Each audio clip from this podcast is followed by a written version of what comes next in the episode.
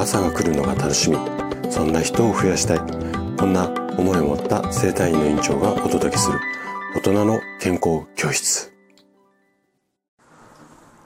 おはようございます。高田です。皆さんどんな朝をお迎えですか？今朝もね元気で心地よいそんな朝だったら嬉しいです。さて毎週土曜日は本の紹介をしています。で、今日ね、ちょっと本の紹介に入る前に、最初にお知らせをさせてください。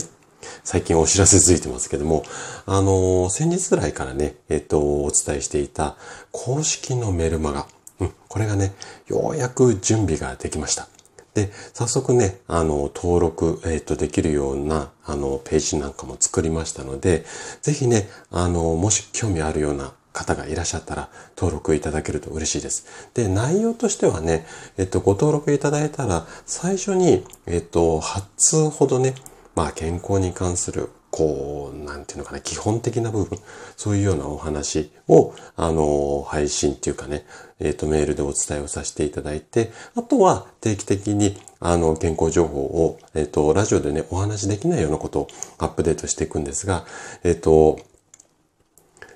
登録いただいた方限定、メルマガ読者さん限定のプレゼントなんかもね、ちょっとおいおい考えていますので、ぜひね、興味あれば、あの、無料で登録できますので、登録してもらえると嬉しいです。はい。じゃあね、ここから今日の本の、あの、本題の本の紹介いきたいんですが、今日はね、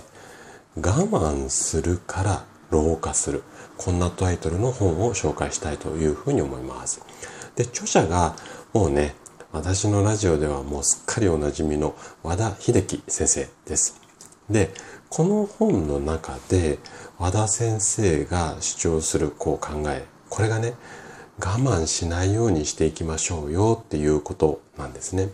そう、こう、ある程度わがままでいいですよって言った、まあ内容で、私もね、すごく共感できることが多い一冊です。で、表紙をめくってそのすぐ裏側にね、この本の簡単な紹介が記載されているので、こちらね、ちょっとご紹介をしていこうかなというふうに思います。はい。人間はいくら年をとっても心と体を使い続けることで若い状態を維持できる。一方で高齢者になればなるほど使わない時の衰えは早くなり、健康のためと称する無理なダイエットや節制が老化のスピードを加速させてしまう。つまり、我慢ばかりの消極的な生活を送っていてはいけないのである。本書は最新の老齢精神医学の知見をもとに人は感情から老化する痩せても長生きできない。もっと肉を食べていいなどアンチエイジングの新常識を解説。いつまでも若々しさを保つ生き方の秘訣とは？クエスチョンマーク。まあ、こんなことがね、書かれているんですよ。で、やっぱりね、あの、和田先生の特徴的である、この感情から老化する。ここはね、すごくこう、なんていうのかな。あの、私も含めて健康情報の中には、この感情とかマインドとか心っていうところにフォーカスした内容って、そんなにね、多くないんですよ。なので、まあこういったね、あの本も、もし興味あればね、本当に気になるとこだけパラパラってめくっても、あの、いろんなこう、やっぱり健康になるためって、一つだけ、例えば食事だけとか、運動だけとか、とかくね、そうなりがちなんですけども、あれもこれもそれもやって初めて健康っていうのが手に入れられる。これはね、私がこれまでいろんな方の、えーと、健康サポートをしてきて紛れもない事実だと思うんですよ。なので一つだけじゃなくていろんな視点あこういう捉え方とか考え方があるんだなっていうのを知るためにもねすごくこういい一冊だと思うのでじゃあね具体的にちょっとどんなこと書かれているのかっていうのをもう少しこうイメージしやすいように、えっ、ー、と目次の部分紹介します。えっ、ー、とこの本ね6章構成になっていてまず第1章老化とは何か第2章メタボの嘘